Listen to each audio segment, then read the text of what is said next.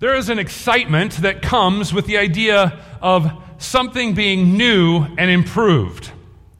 We see people camping out in lines for the next big phone release with the hope that they will be able to get their hands on the latest and the greatest.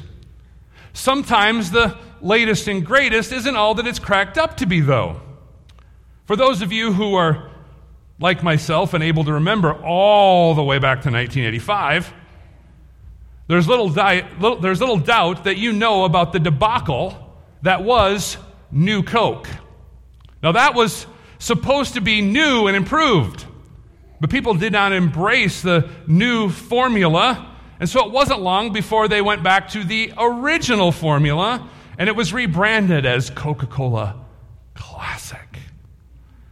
Well, in more recent memory, many people were promised a new and improved experiment, uh, new and improved experience with Microsoft Windows Vista. Now, thankfully, my PC had plenty of memory and had a moderately powered processor, so I didn't experience any of these things.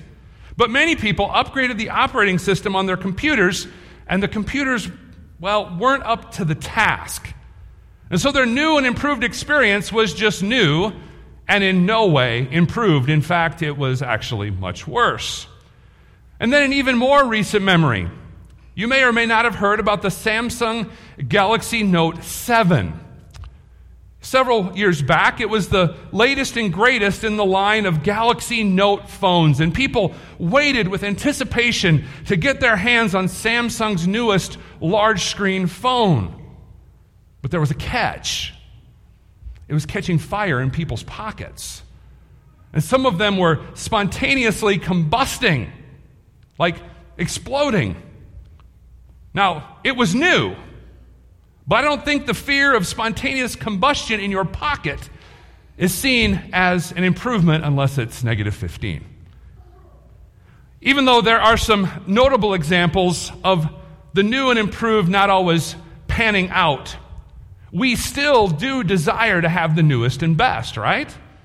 When we get something new, we often do it with the anticipation that something better will be coming along. You know that the car you bought last year will be superseded in features by a newer model in a year or two.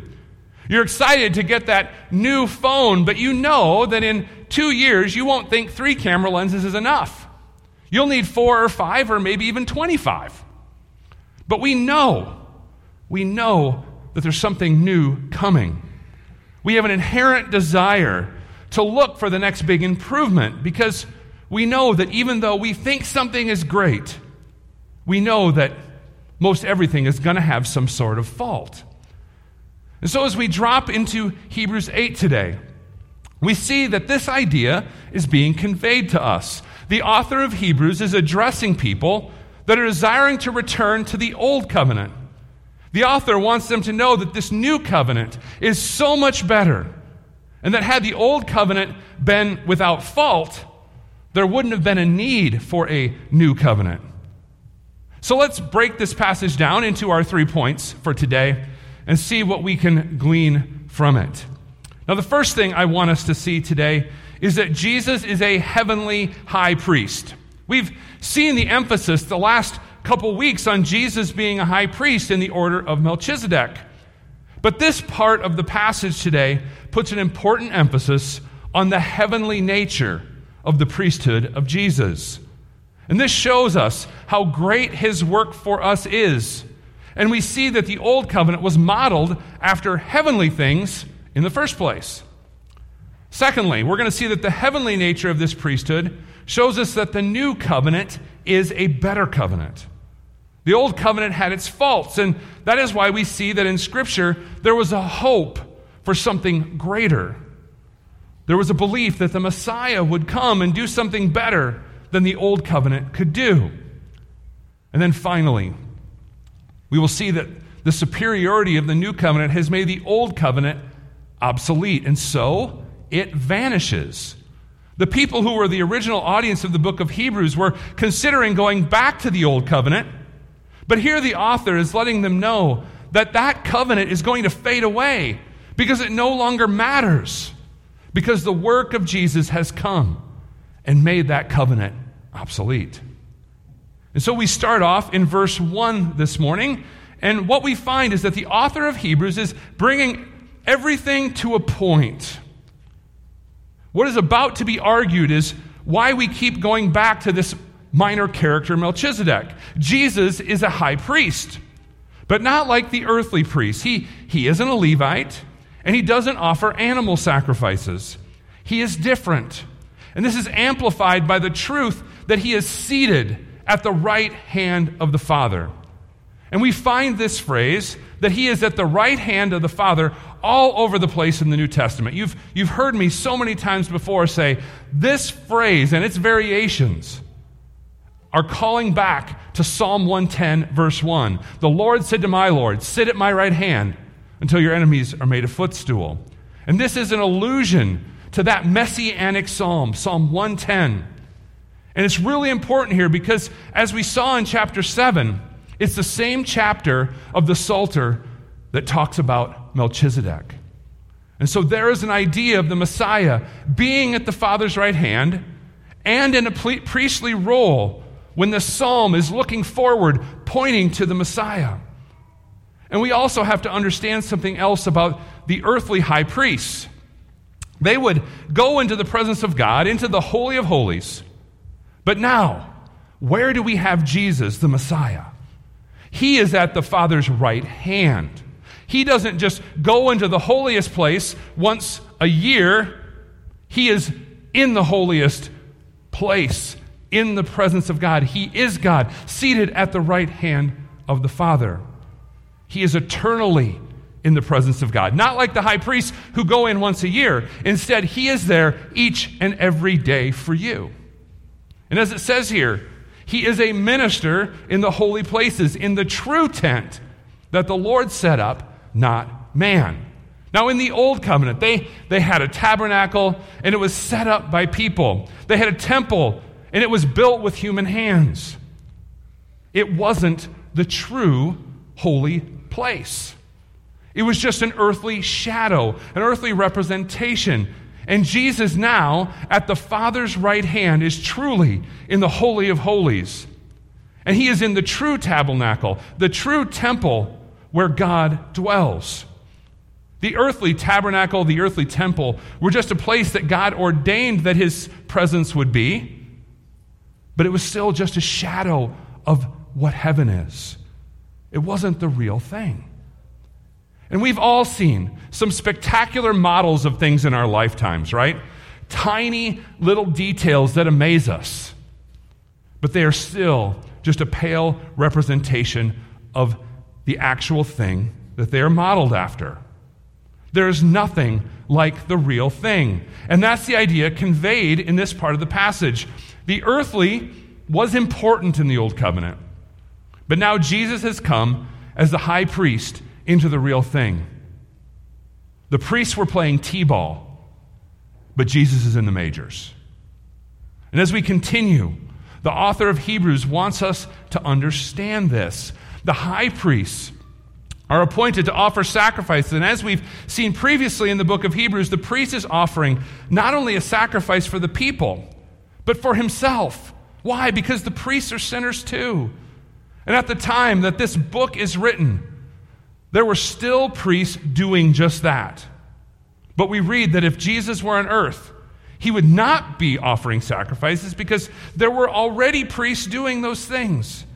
They were following the law as it was written down by Moses. And so we see our point again. Those earthly things were just a shadow and a copy of the heavenly. The ceremonial law was never intended to be the final solution. It was just a picture of what would be done to save the people of God in Christ. Animal sacrifices in the temple were never the final answer, it was pointing to Jesus. In other words, there was a heavenly instruction, God telling them what to do, and they were just copying it. Something better was coming. And we see that it fully comes in the Lord Jesus. Which brings us to our second point this morning as we look at verses, verse 6. The new covenant is better, as it says in verse 6. It's, it's much more. It's much more excellent. And I love that translation here. It isn't just more excellent, it is much more excellent. The idea is, is that it's superior in every possible way. And we read that this is because it's enacted upon better promises. So, why is the promise better? It's because it's the ultimate promise. It's the promise that was issued at the fall that said that one day one would come who would crush the head of the serpent. And Jesus fulfills that promise. And it's clear that the old covenant did not fulfill that promise. The old covenant did not have the one, the Messiah, who did away with sin and was without sin. The old covenant did not have a once and for all sacrifice. Instead, the old covenant pointed to the promised one who was to come. And the author of Hebrews makes it very clear that if the first covenant would have been perfect and fulfilled all these things, there would have been no need to look for a second covenant. And we can feel this as we look at the Old Testament. You can feel it as you even think about the story of the Old Testament. While they were going about all these rites and these rituals of the Old Covenant, there's still a sense in the Old Testament that this isn't it, that there's something else. There's something that's coming. There's something that needs to be fulfilled. This isn't doing the trick, it's a stand in, but it's not the full thing. And Hebrews makes it very clear that this was because we were looking for something better. Just when you think the people of the Old Testament were going to maybe figure it out, what did we see? That they failed once again to keep the promises of God. They were always on a journey, right? In the Old, Old Testament, they were always on a journey, but never arriving. Always trying to get back to the promised land, but they could never stay there. And that's the tension that we feel. They're going to do it, they're going to follow God, but again and again, they fail.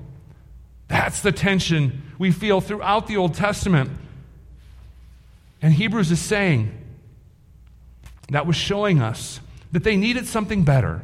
They needed a better promise. There is a need for a new covenant. And so the author of Hebrews is not content to just make a statement and let it stand. Instead, he's making a case for this important point he's making. And the next section of the text that we're looking at for this point of the covenant being better is a quotation from the Old Testament. You can see it in verses 8 through 12. And it's quoted from Jeremiah, verses 31 through 34. Now, as you read it, you can see that Jeremiah is telling them that something so much better is coming. In fact, Jeremiah says that there's going to be a new covenant. now, if there wasn't something better coming, why would those living and existing with the old covenant be speaking to something new? Why, why would if this was the end all be all, why would Jeremiah be talking about a new thing on the horizon? If there wasn't something better on the way, why would God inspire the words of the prophet to point forward to a day where something better was coming? A covenant that is not like the one made with their fathers. And so Jeremiah points out that their fathers weren't even faithful to that covenant anyway, so it needs to be new. And so this new covenant that's coming will be in their minds. It will be written on their hearts. God will be their God, and they will be his people. And we see that everyone will know the Lord. Now, the idea here is that everyone is able to come into the presence of God, regardless of ethnicity, regardless of whether or not you're a priest. Everyone can come into the presence of God. It's no longer just a high priest once a year who rarely ever goes into the Holy of Holies. Instead, we are able to go into his presence because we have Jesus in our very own flesh right there at the Father's right hand as our great high priest. From the least to the greatest. Again, not just one high priest, but all people able to come into the presence of the Most High. And we see why this is. He will be merciful towards their iniquities, and he will remember their sins no more. Now, we can't we can't fully grasp as modern Christians how huge this is. because we're used to this idea. This is our reality. But remember what I mentioned a couple weeks ago. The job of a priest was a very bloody one. Sacrifices over and over and over. People bringing sacrifices continually, and the bleeding of animals as they were slaughtered for the sins of the people. It was bloody and it was continual. But this tells us that this is a better covenant that has come because it takes away our sins. And through Jesus, we have forgiveness and holiness that is once and for all, not continual sacrifice, not continually one person who can go into the presence of God, not continual bleeding of animals as you, as you stand outside knowing that that animal is being slaughtered for you. Instead, we have a great high priest at the right hand of God in an infinitely better covenant. And because it is so much better, we see at the end of this passage our third point as we look at verse 13. The old covenant will pass away. And the author of Hebrews here makes an obvious statement. If Jeremiah is talking about a new covenant, isn't the old one going to be obsolete? We've all upgraded something. And you know that the other one just isn't worth what it used to be, right? You don't get top dollar trade in on something that you can't get parts for anymore. You're lucky if you get anything all when something is old and obsolete. Because when something becomes obsolete, eventually it no longer gets upgrades. It can't be repaired, it can't be used anymore. And often, this whole process starts as soon as the new model is announced, right? If a company has a new item coming out, they know that if they announce it too soon, it's going to cut into their sales. That's why they try to keep rumors and updates on the newest model coming to a minimum. As soon as you hear that the latest and greatest is coming, you aren't likely to pay full price for the previous model anymore. The company has to cut into their profits by offering a better price, or no one will buy the old one. An item isn't obsolete when the new one comes out. It's essentially obsolete as soon as the new one is announced, right? And that's what the author of Hebrews is drawing out for us. As soon as Jeremiah announced the new covenant, the other one was on the way out. They were looking for the new one. And now that it's come in the Lord Jesus Christ, it's ready to vanish away. Now, there's something here that we need to understand. We aren't first century Hebrew folk. We don't have the context of all this as a part of the way that we think and operate. So, what the author of Hebrews is saying here is, is pretty substantial when we get down to it. He's saying that the old is ready to vanish away. Now, this is an indicator for us that the book of Hebrews was written relatively early in the history of the church. Clearly, at the time that this book was written, there was still a sacrificial system in place. Priests were offering sacrifices. And so the temple would still have been standing. So we know that the book of Hebrews was written prior to the year 70 because Jesus prophesied in Matthew 24, in Mark 13, and in Luke 21 that the temple would be destroyed within a generation. Now, we miss the significance of Jesus bringing this up, but ultimately, what Jesus is saying is the same thing that the author of Hebrews is saying. By saying the temple would be destroyed, Jesus is signaling that the sacrificial system of the old covenant was going to be done away with. It's kaput, it's, it's out of here. And then in the year 70, that very thing happened. In the middle of April in the year 70, the future emperor Titus, he was just a general then, laid siege to Jerusalem. And the temple was destroyed in September of that year. And just as Jesus prophesied, not one stone was left unturned. The temple was destroy, destroyed. And there hasn't been a sacrifice since. The new covenant has come, and the old covenant has passed away. And so the point is being made to these people who are considering returning to their Jewish rites and rituals. It's not that ah, you should not go back because this is better. The author of Hebrews saying, it's not only better, it's made the other one obsolete. And his point is that the old covenant system is going to pass away. And so stay with the covenant that offers everlasting forgiveness, that brings us into the presence of God through the work of Jesus on our behalf. All that stuff that they're tempted to return to is not only not as good, it's going away. And it did go away when the temple was destroyed. The old has gone, the new has come. And so we finish up this passage. And I believe that we can come away with two practical applications for us this morning. First, the superior covenant gives us a sure and certain hope. The author of Hebrews put pen to parchment to let readers know about this superior covenant. For us, we don't have an old covenant to go back to, but it is still very good for us to hear about the superior nature of the covenant because while we're not tempted to go to rites and rituals of sacrifice and a temple, we are prone to thoughts that we somehow save ourselves. And the point of this greater covenant is to give us a sure hope of salvation. Our hope is in the truth that we are in covenant with God, not based upon what we do, but because of the work of Jesus on our behalf.